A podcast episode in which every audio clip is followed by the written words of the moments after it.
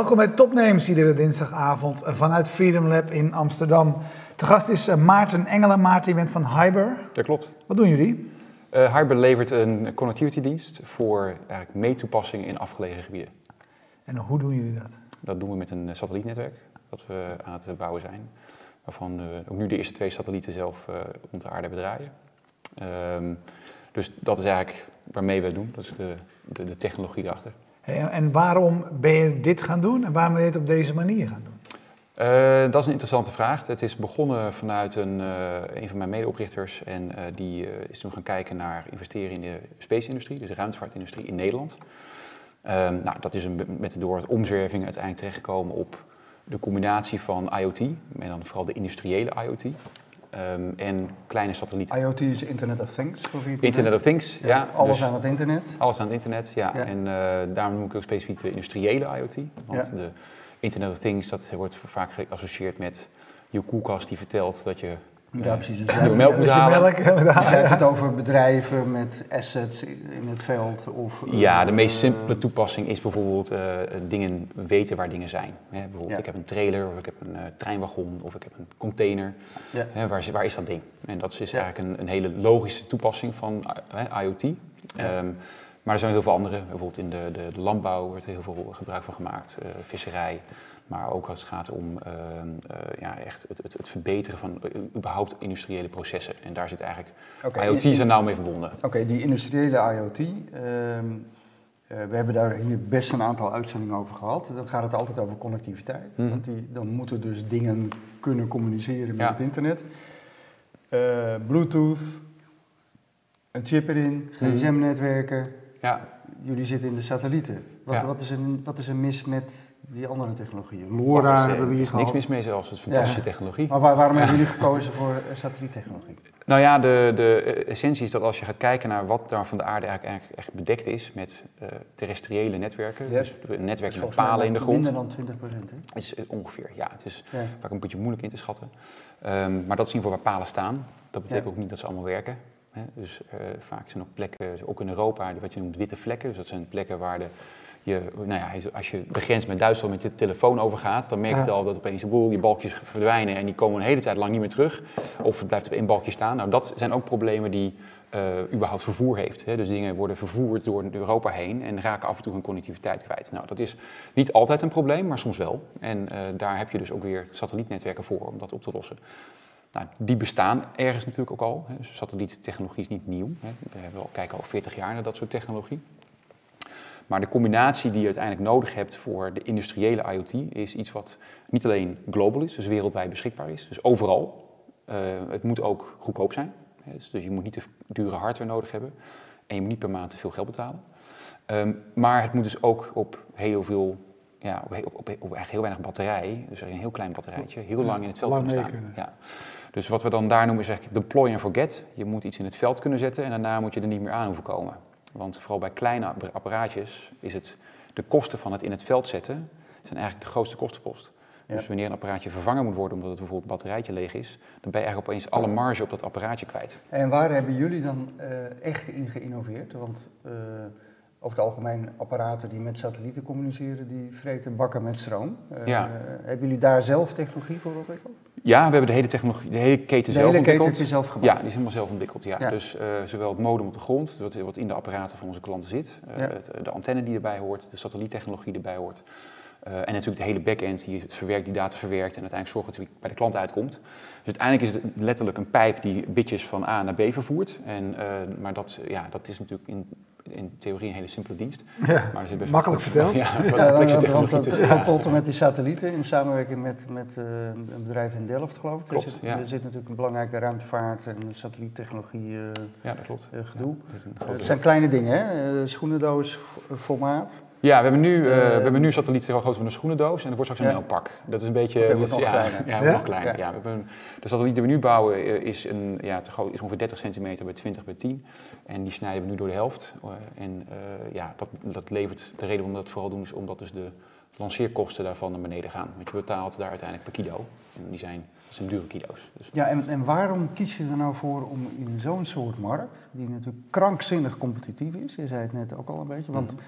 Uh, ik weet niet beter dan dat alle satellietproviders hiermee bezig zijn. En dat gaat van de, de, de, gevestigde partijen als Iridium of Inmarsat of weet ik veel, tot en met Elon Musk, die volgens mij uh, de, de, komende twee jaar nog 60.000 satellieten de lucht in wil blazen. 12.000 zelfs, dus zijn er een oh. heleboel. Ja, ja, dat zijn natuurlijk... Waarom denken jullie dat, je, dat hier een kans ligt? Nou, de kans zit er als volgt in. Dat is dat al deze uh, partijen, weet je, bijvoorbeeld Elon Musk met Starlink en Amazon heeft nu, is nu bezig met zo'n plan. Uh, er is OneWeb, er is Leosat, er zijn een aantal hele grote operators. En bestaande operators zoals Immersat, Eutelsat, Iridium, die ik noemde Globalstar. Ja. Die leveren vergelijkbare technologie op een bepaalde manier. Maar wat ze de, de meeste vooral doen is breedbandverbindingen leveren. Ja. Dus ze zijn op zoek naar een vervanging van ADSL. dus daar zit een heel ander soort technologie achter. Dat betekent dus dat dat device wat jij op de grond hebt staan, dat kost geen 20 euro. Dat kost 200 euro of meer. Nou, als ik dat op elk apparaatje in het veld moet zetten en dat apparaatje mag niet meer dan 50 euro kosten, dan is daar geen business case meer. Ja. Dus dat is een ander soort technologie met andere trade-offs. Dus de, de keuzes die ze gemaakt hebben, die leveren een ander soort product of dienst op. Maar dat betekent niet dat ze daarmee heel makkelijk een switch kunnen maken naar iets wat low power is, low cost en ook heel en, en compact is. En dat is dus een beetje de, de, de uitdaging die zij daar hebben. Maar ze, daar, ze zijn daar ook niet mee bezig. Dat is een, wij zitten in een niche eigenlijk daar waar we ons specifiek focussen op die kleine toepassingen die in het veld staan. Ga je dan naar een Iridium, die ook al IoT doen, uh, dat klopt, maar die hebben een heel ander soort model, waarbij ook de hardwarekosten nog steeds heel hoog zijn, de connectivity-kosten nog steeds heel hoog zijn, ja. um, stroomverbruik nog steeds heel hoog is. Dus ook daar kom je niet aan de IoT-toepassingen ik Weet, ik weet toevallig nog iets van die satellietgedoe, omdat ik een tijdje in Afrika heb gewoond en daar totaal afhankelijk was van. Ja, nou ja, de satelliettelefoons zijn natuurlijk daar. Maar ja, dan weet je hoeveel een, een minuutje bellen kost. Uh, ja, dat is nog steeds, dat steeds niet goedkoper geworden. 7,50 dollar of zo. Uh, ja, nee, ik zeg dat best goed nog. Ja, ja, dat klopt. Ja. Ja. en dat is met die, die IoT-diensten die zij aan het leveren zijn, zijn dus bedoeld voor high-value assets. dingen die duur zijn. Hè? Een, een, een, als je dit over een, bijvoorbeeld een vrachtwagen, ja, die, die vrachtwagen is, is duur, die, daar zit je een duur tracking device op wat elk moment kan sturen. Maar die trailer is goedkoop. Een, een, vrachtwagen heeft uh, stroomvoorziening, dus dat, dus dat is ook geen probleem. Ja, ja, nee, daarom. Maar die trailer uh, natuurlijk wel, want daar staat die, die trailer, dat, die kost misschien veel minder geld. Maar die raken ze ook kwijt. Ja, we hebben uh, vaker uitzendingen hier gehad over die nieuwe IoT-toepassingen. Onder andere Winke uh, van de Things Network, ja. Uh, LoRa. Ja, kennen we ook, ja. Ehm, wat ik fascinerend daaraan vond is hoe je, uh, en jij noemde dat net ook, als je dat echt een, een businessmodel wil wat uit kan, mm -hmm. dan moet het heel klein, heel goedkoop. de accu's moeten eindeloos meegaan. Mm -hmm. Hoe heb, hoe, hoe, wat is jullie benadering om dat voor elkaar te krijgen? Ik, ik herinner me heel erg, en dat vind ik dan technisch interessant, dat, dat ze bij de Things Network voor die sensoren heel erg kozen voor Weet je wel, niet al te vaak je data, mm niet continu connected met die satelliet. Maar dat ding valt weer in slaap en die kun je zelf instellen van of die één keer per uur of één keer per dag of één keer per week even pliep doet met zijn GPS-coördinaten. Tak, weet je, is hij weer weg. Mm Werkt dat bij jullie ook zo? Vergelijkbaar, ja. ja. Kijk, je, je gaat uh, proberen te optimaliseren natuurlijk op de type toepassingen die je gaat bedienen. En wat wij uh, proberen te bedienen zijn niet de toepassingen die op elk moment de hele tijd iets moeten sturen. Dat zijn vaak dingen die veel data genereren. Dat zijn vaak ook dure dingen. En um, ja, daar, heb je al, daar, heb je al toe, daar kan je al kopen. Daar heb je Iridium voor of een andere ja. Ja. Wij zoeken de, de, de sweet spot op van dingen die af en toe wat laten moeten laten weten. Een klein beetje data en dat ook niet continu altijd op elk moment hoeven te sturen. Dus de, uh, de requirements van je totale systeem worden daarmee veel lager, dus de striktheid ervan. En dat geeft je vrijheid om te innoveren binnen die, die, die, die kaders die dat geeft. Dat betekent dus dat je kleinere satellieten kan gaan gebruiken, goedkopere technologie. Je kan zorgen dat die dingen minder stroom gaan verbruiken, want ze hoeven alleen maar aan te gaan wanneer je een satelliet boven je hoofd hebt hangen. Nou, daar kun je allemaal met software kun je heel veel dingen oplossen. Dus je kan zorgen dat dat modem eigenlijk altijd slaapt, dat is altijd helemaal uit. En uh, dat berekent zelf wanneer die satellieten overkomen. Dus wanneer die satelliet boven je hangt, dan weet dat modem het en dan wordt hij wakker. Dus hij wacht ook niet, hoeft niet de hele tijd te luisteren naar een signaal, waardoor hij ook weer stroom verbruikt. Dus er zitten allerlei kleine tweaks in, dat, in het systeem, waardoor dus dat stroomverbruik op een niveau komt dat je dus inderdaad iets op een batterij 5 tot 10 jaar in het veld kan zetten. En dit, dit, dit, uh, de ene kant is zeg maar, dit bedenken dat het waardevol kan zijn, et cetera. Dan, mhm. dan krijg je de andere kant, moet je de afnemers hebben, moet je klanten uh, verzamelen. Je zegt, weet je we willen iets hebben wat wereldwijd kan. functioneren. Hoe ga je, hoe, hoe ga je zo'n volgende stap in?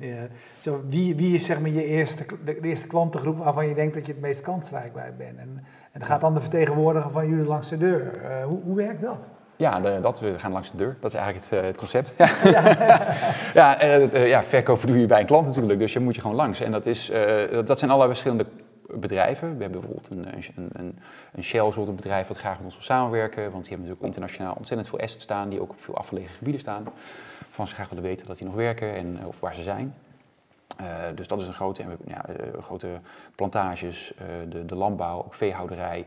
Uh, we zijn op dit moment bezig met cases in Zuid-Amerika, in Amerika, in Azië, in Afrika. We hebben een case, een, een, een rail, railcar case, dus treinwagons in Europa. Um, er zijn een heleboel, wereldwijd een heleboel verschillende klanten. Op dit moment 70 waarmee we nu gaan starten zijn, om die dus het veld in te krijgen. Um, die zitten al, zijn al, een tijdje te trappelen om met ons aan het werk te gaan. Dus die willen heel graag dat wij laten zien ja, dat, dat we voor hun relevant zijn en dat dat werkt. Want als ze zien dat dat werkt, dan, hebben ze, nou ja, weet je, dan zijn er enorme use cases beschikbaar voor ons om daar meteen op te gaan acteren. En dat is echt wel met de klant samen gaan zitten en kijken naar, oké, wat heb je nou voor oplossing nodig? Wat je merkt in de IoT-industrie, en dat is ook een beetje zeg maar, de, de, discussie die je hebt in de hele markt zelf, is dat iedereen aan het zoeken is naar het kleinste, het goedkoopste en het alle. Want je bent uiteindelijk vaak, net als uh, de Things Network, maar er zijn ook andere leveranciers, die zoeken, zijn eigenlijk een soort van netwerkoperator. Dus die zijn in, in, de markt waarbij ze abonnementen of verkopen voor dat, dat apparaatje wat in het veld staat. Ja. Maar ze zijn niet heel erg bezighouden met die, met die use case die erachter zit. Dus um, hoeveel geld wordt eigenlijk verdiend? Hoeveel geld mag het apparaatje kosten? En, en wat is eigenlijk de, de lifetime van het apparaatje? Wat voor data komt er eigenlijk uit? En wat wij gemerkt hebben is dat de hele IoT-industrie, dus eigenlijk de, de, de, de, de meetindustrie om het zo maar te zeggen, is eigenlijk best wel onvolwassen. In die zin dat die heel veel kleine spelletjes kent met heel weinig standaardisatie. Um, heel moeilijk is om als netwerkoperator een soort van te gaan werken met een reseller model. Waar je zegt, jongens, we hebben ons, we hebben ons, gooi ons netwerk open, kom het maar bij ons kopen. Nou, dat is een model wat fantastisch werkt als je een, een grote operator bent zoals een KPN, waarbij je kan gaan schalen.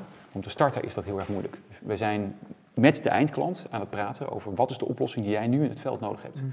En wat voor technologie hoort daarbij bij.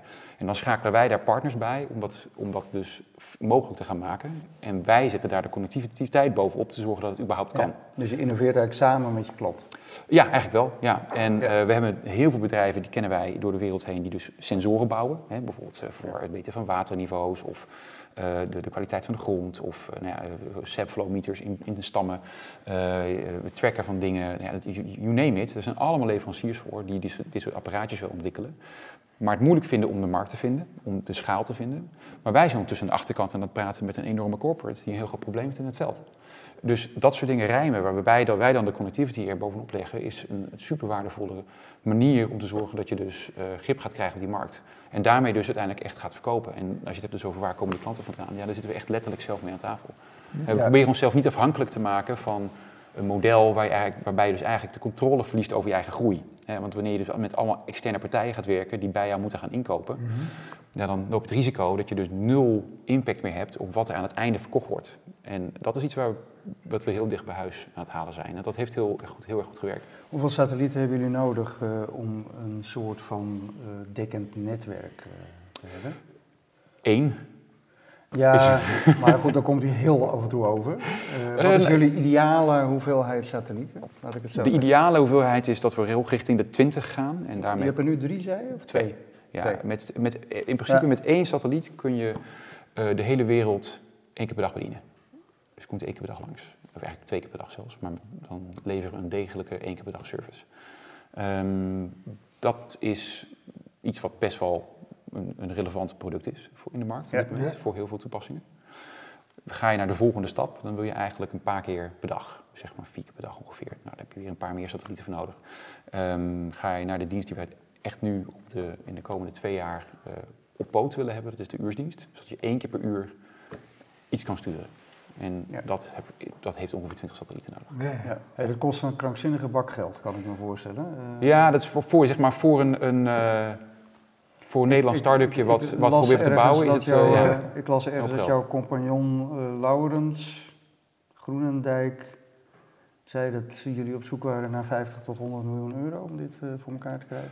Uh, uiteindelijk wel, ja. ja. ja, ja. Er zijn nog steeds naar, uh, dat, want dit is al een paar maanden geleden Dat is al een paar maanden geleden inderdaad. Ja, kijk, dit is een, uh, je moet je voorstellen, het lanceren van een satelliet kost je ongeveer tussen de ja, uh, zeg maar rond, rond tussen, ongeveer een miljoen euro. Dat is even de makkelijkste rekenmanier. Uh, we hebben een manier om dat veel goedkoper te krijgen, ja. gelukkig. Maar um, als je dat gaat meerekenen... Jullie, dat jullie deden het via SpaceX, hè, of niet? We hebben er één gelanceerd via SpaceX, ja, ja via okay. Falcon 9. En de ander was in, uh, met de, in het Indiase spaceprogramma, met de okay. PSLV, zo heet die raket. Ja. Ja, dat zijn veel, twee veel gebruikte, die gaan regelmatig omhoog. En die laten ook vaak veel gastsatellietjes mee, mee ja.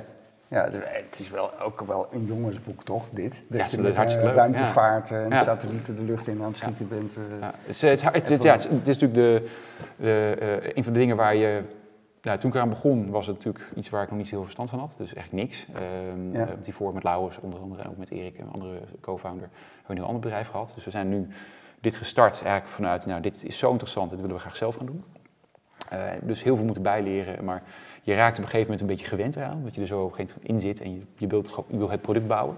Ja. maar ehm, als je af en toe even een stapje terugneemt en dan kijkt wat je echt aan het doen bent, is het wel heel erg vet, ja. Ja, ja, ja ik lees inderdaad hier even met jou mee dat jullie, dat jullie voor een... Uh, jullie boeking voor schoonheidssalons hadden. Ja. Dat is inderdaad best wel, dat is best wel een stapje dan, zeg maar. Ja, ja. ja dat klopt wel. Ja. dat was het wel, ja, ja. klopt. Ja, dat was een, eh, een online platform voor, de, voor beauty en health, was dat. Ja, en dat was eigenlijk, ja, of eigenlijk in, in de simpelste zin was het gewoon een, was het een online marktplaats. Ja. Um, en wat je dan precies op zo'n marktplaats uiteindelijk verkoopt, is dan nog tot daar aan toe. Maar het is een, dat, dat demand supply koppelmodel, ja. uh, dat, was, uh, dat was daar heel, best wel complex. Um, dat is een hele andere uitdaging. Maar je merkt ook nu weer in deze nieuwe uitdaging, hè, in zo'n IoT-bedrijf, zit je eigenlijk met vergelijkbare uh, complexiteit. Op een iets andere manier, maar de, de supply-demand klik regelen in de markt is niet iets wat, uh, wat, wat vanzelfsprekend is in de IoT-markt. Sterker nog, dan ja. zei, hij is best wel onvolwassen. En dat is eigenlijk ook de vorige markt ja. waar wij instapten. Die was dat is qua... heel ingewikkeld, hè? Als, als de, de, de vrager eigenlijk, weet je wel, die, die, die ben je ook aan het creëren. Ja, omdat ja, je iets aan het bouwen bent wat er nog niet was. Dus, ja, nou ja, de vraag is, is, is er wel. Maar waar zit de kritische drempel in dit hele verhaal? Want dat, dat, zo, zo voel je dat vaak, hè? Van, is het aan de vraagkant dat je mensen echt moet gaan overtuigen dat er nu dingen kunnen waar zij zelf nog helemaal niet over na hebben gedacht? Mm -hmm. Of zit het ergens anders? Waar zit voor jou de, de, uh, de nee. allerbelangrijkste uitdaging? Ja, de, de, een grote uitdaging zit hem uiteindelijk uh, in. Ja, dit zijn een aantal uitdagingen trouwens hoor, maar laten we even zeggen dat, dat het proces wat, wat er plaatsvindt als je met een klant gaat praten, is ze komen naar ons toe omdat ze weten dat ze een connectivity probleem hebben. Ze weten vaak wel ongeveer wat hun probleem is. Nou, bijvoorbeeld, je hebt een, uh, uh, over een grote plantage, dan willen ze de, de opbrengsten verbeteren. Hè? En ze willen graag, want die is bijvoorbeeld te laag. Want anders moeten ze er niet meer grond bij kopen en ja, dat is ook allemaal gedoe. Dus hoe kunnen we nou, dus wat we hebben, meer opbrengsten genereren? Nou, dat is natuurlijk een probleem en daar wordt dan vaak wel gedacht van, nou, we hebben wel eens een keer wat sensoren gevonden, en, maar we hebben geen connectivity daar, want het is in the middle of nowhere. Dus dan vallen dat soort initiatieven vaak helemaal stil. Nou, dan komen ze met Hyber in contact. En dan heb je opeens een gesprek over die connectivity. En dat levert eigenlijk het stapje naar, oh, dus nu is het probleem opgelost voor hun. Maar dan kom je erachter dat zo'n klant eigenlijk nog helemaal niks geregeld heeft. Hè. Die hebben geen devices, geen sensoren, geen plan. Uh, hebben nog niks aan de achterkant geregeld om die data überhaupt te verwerken.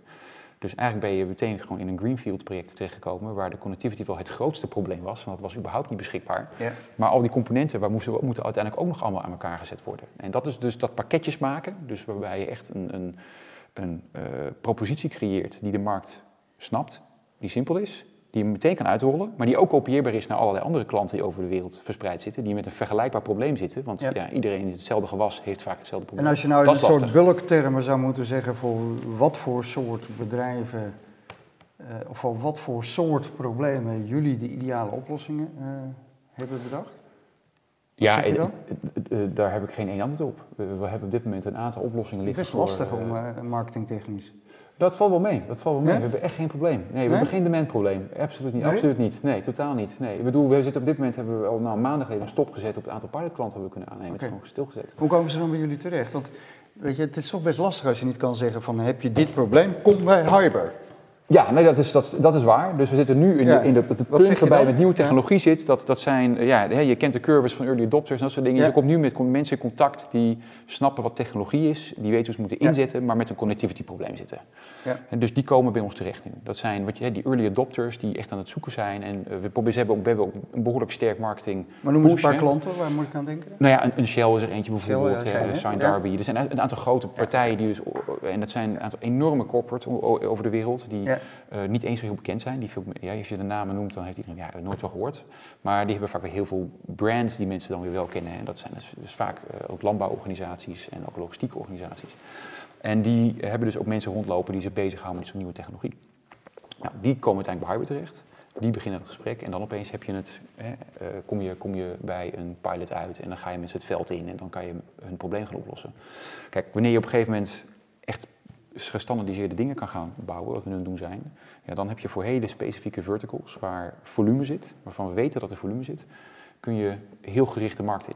Ja, en dat, we, noemen zijn die voor jullie in, in potentieel interessant is? Nou, we hebben er eentje dat heet uh, kettle tracking. Dus waarbij we het hebben, hè, dus het, het, het, waar is mijn vee? En dan hebben we het over het, het, het, het, slachtvee eigenlijk. Dus dat, en waar loopt dat rond? En hoe oud zijn die eigenlijk al? En uh, dat zijn dingen waar, dat, zijn, dat is informatie die nu heel waardevol is. Maar ook zijn die beesten nog gezond? Want wat vaak het, blijkbaar een probleem is met dit soort beesten, is dat als ze eenmaal ziek worden, ze binnen een paar uur gewoon ja, over kunnen overlijden. En hoe, en hoe monitor je dat dan? Dat gaat met eartags, dus met die, die uh, dingen die in oor zitten. Nou, wij hebben dan een, een, systeem waarbij we een netwerk lokaal kunnen neerzetten. Dus een soort van ter lokaal terrestrieel netwerk met LoRaWAN. Wat daarna weer via satelliet omhoog gaat en het dan weer doorstuurt. En daarnaast hebben we met voor de, uh, direct met een apparaat aan de satelliet. Dat gaat dan weer vaak over grotere landbouwgebieden. Waar we dus sensoren op grotere afstand van elkaar zetten.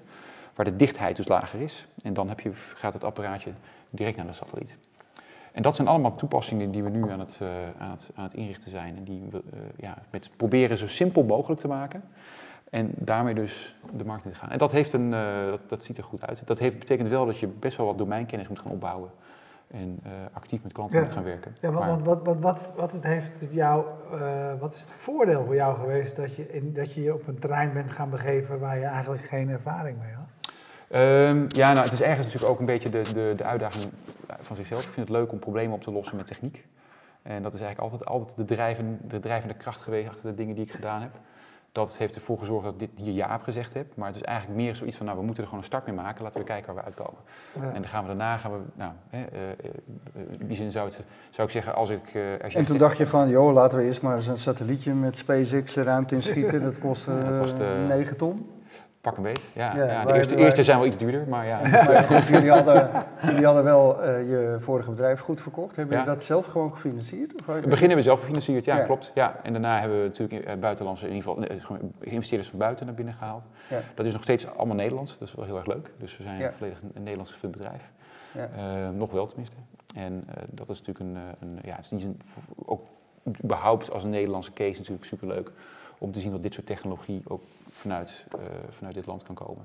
En dat we ook best wel een best wel geavanceerde space-industrie in Nederland hebben, uh, die best wel heel erg complexe dingen kan maken voor um, dit soort toepassingen. Um, dus het is niet, niet helemaal voorbehouden aan de, ja, de, de high-tech landen die, uh, waar de miljarden echt over de, tegen de plint aan klotsen, zoals in Amerika en in China. Ja, als je, uh, jij met je, met je maatjes, jullie zijn met drie founders? Ja, we zijn nu met vier, vier, vier? oprichters. Ja, ja. Als jullie zitten te dromen en je denkt van, goh, weet je, hoe ziet uh, dit bedrijf er over tien jaar uit? Wat zie je dan voor je?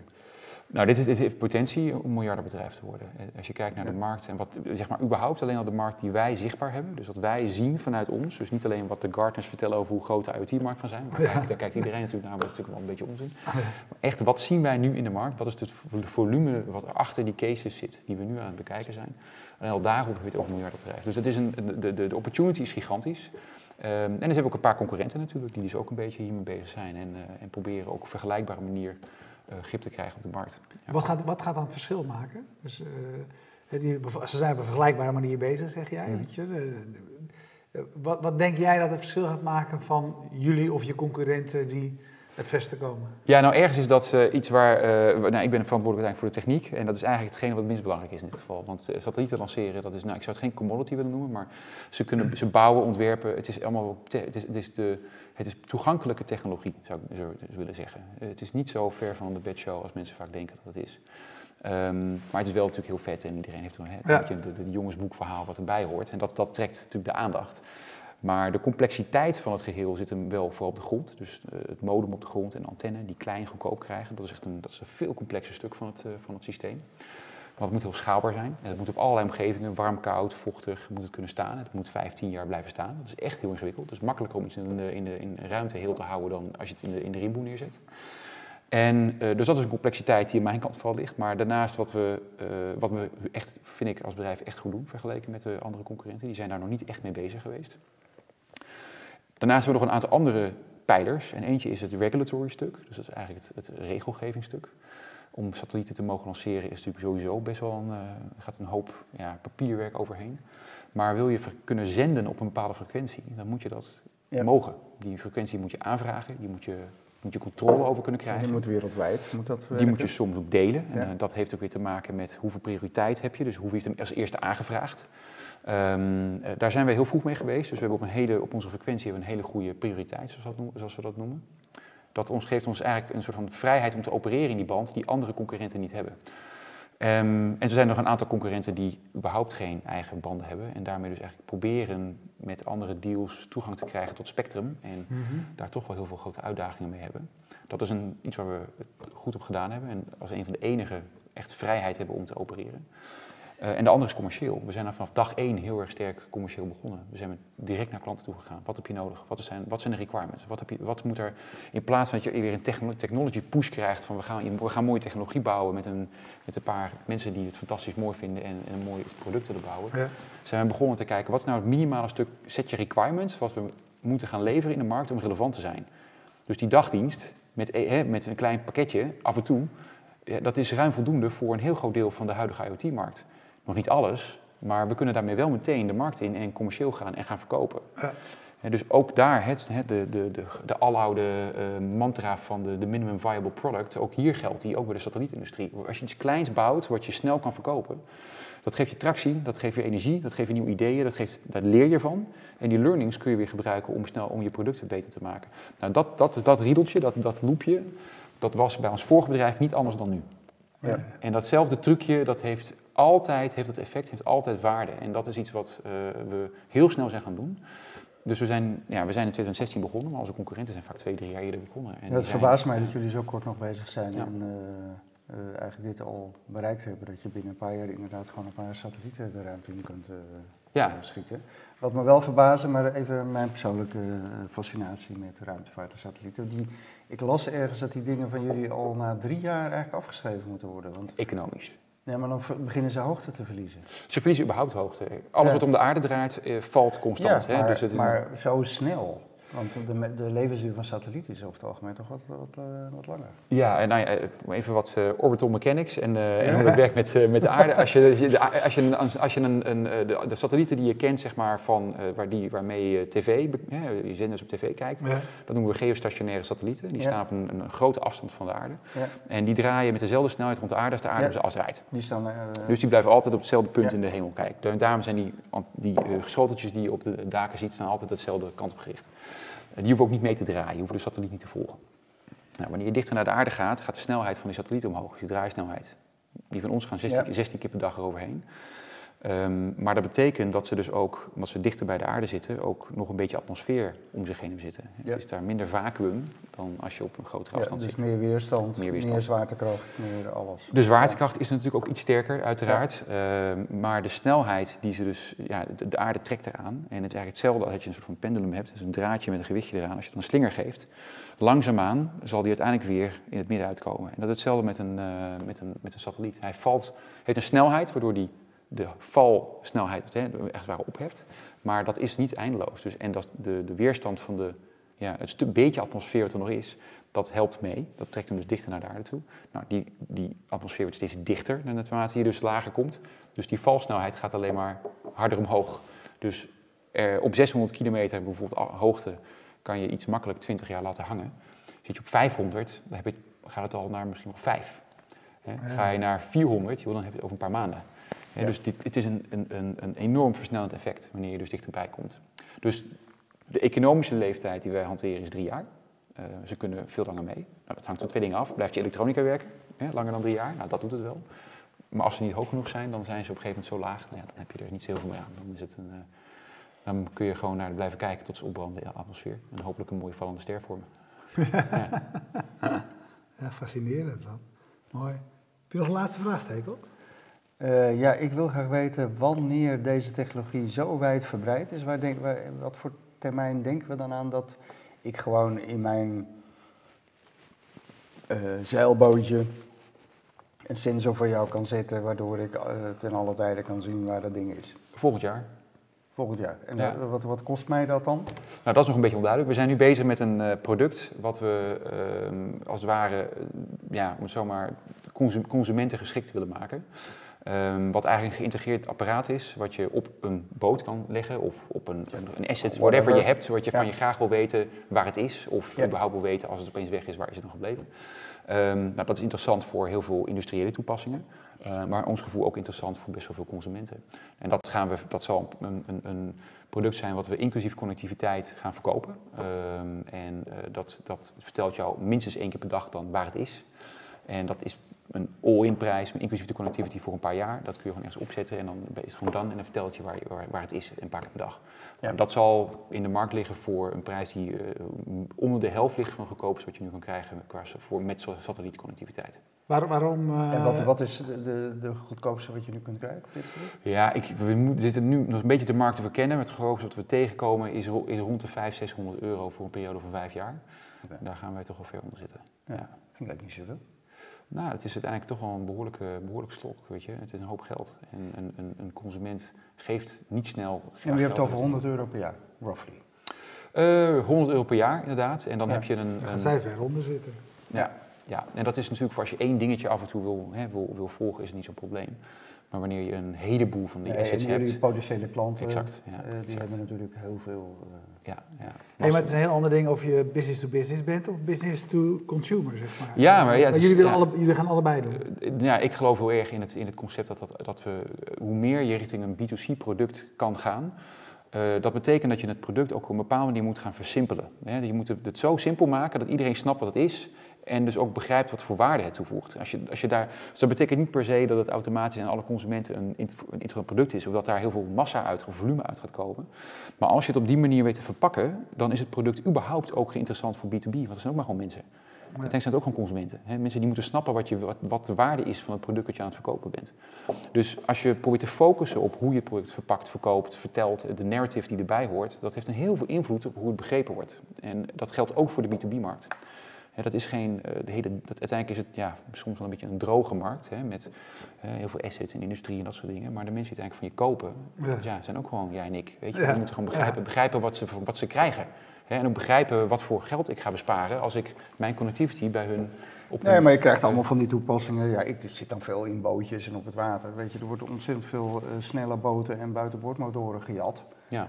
Ik kan me zo maar voorstellen dat, je, dat verzekeraars op een gegeven moment zeggen, als dat inderdaad in dit soort orde van grootte is, uh, dat ze zeggen, ja, je kan je buitenboordmotor alleen verzekeren als je er een sensor in zit. Ja, ja dat en, is... Uh, als dat dan een paar tientjes per jaar kost, ik zeg maar ja. wat, hè? Ja, nou ja, om een idee te geven van wat, wat wij zitten natuurlijk te zoeken naar wat zijn nou de, de richting die wij gevonden hebben waarop wij, uh, waar wij, waar wij als, zien dat de meeste waarde van hybrid kan, kan zitten. Ja. Dat is ook in de verzekeringswezen. Wat je ziet is dat... Um, een voorwaarde wordt. Het wordt een voorwaarde. Nou, ja. Om, om um, heel veel assets kunnen alleen maar verzekerd worden als ze getracked worden. Dus weten ja. waar ze op zijn minst bijvoorbeeld weten zo bij waar ze zijn. Ja, bijvoorbeeld, exact. Het is gewoon een verplichting, wordt van bovenaf opgelegd. Dat ding moet, anders is het niet te verzekeren. Nou, dat geldt voor heel veel assets wereldwijd. Hè? Alles wat verkocht en gekocht, daar zitten vaak, als het vervoerd wordt en het ja, ze willen weten waar is het geweest. Elke dan. container heeft tegenwoordig een, uh, nou niet elke, maar... Containers hebben helemaal geen tracking, dat valt echt zwaar tegen. Heel ja, containers ja, zit toch tegenwoordig een dat sensor Dat valt heel erg tegen, dat oh, valt echt heel erg tegen. Ja. was, ja, was het maar zo, maar niemand wil ervoor betalen op dit moment. Dat is, mm. Dus dat is een van de uitdagingen van de shippingindustrie en überhaupt ja. logistiek. Maar verzekeraars zijn langzaam aan het zien van nou, als we iets hebben om dat te kunnen meten, hoe, hoe, warm zijn deze goederen geweest? Als het gaat om, om perishables, hè, dus dingen die kunnen vergaan. Als dat allemaal getrackt kan worden door de hele logistieke keten heen, dan kom je op het punt dat het verzekerbaar wordt. En als het verzekerbaar wordt, wordt het financierbaar. En als het financierbaar wordt, creëer weer bijvoorbeeld voor een, boer bijvoorbeeld die zijn vee kan verzekeren, weer de gelegenheid om weer zijn boerderij groter te maken. Dus die keten van, van, van, van waarde die je daar creëert, die, die, is, die is, gaat veel verder dan alleen maar een apparaatje ergens neerzetten. Dus die, dat verzekerings, die verzekeringshoek van ons product is, is een, kan, is, nou, wat wij nu al zien, is een, waarschijnlijk vermoedelijk over in de toekomst een van de grootste redenen waarom IoT een vlucht kan gaan nemen. Ja. En specifiek satellite IoT, en wij denken dat wij daar een grote rol in kunnen spelen. Ja, mooi man, fascinerend. We gaan je over een paar jaar weer eens uitnodigen. En dan Moet je zeker doen. Ja, ja. ja. We wel nieuw mee beginnen, heb ik begrepen. Want uh, het, duurt, het duurt even Je had het een beetje ja. druk het afgelopen jaar. Ja, ik uh, focus me graag op mijn klant en mijn product. Ja, ja, maar goed, dan als, je gewoon, als je gewoon iets aan hem te verkopen hebt, kom je dan gewoon terug. Daarom, ja, ja, uit de boot. Uit de boot, dat is goed om te weten. Ja, ja. ja. Uh, fascinerend, dankjewel. Heel erg bedankt. Graag gedaan. Jullie bedankt voor het kijken en we bedanken zoals altijd PQR voor de hosting van de website Bier Co voor de biertjes, Jetstream voor de livestream en Freedom Lab voor de gastvrijheid. We zijn er iedere dinsdag avond. Dus volgende week weer. Dag.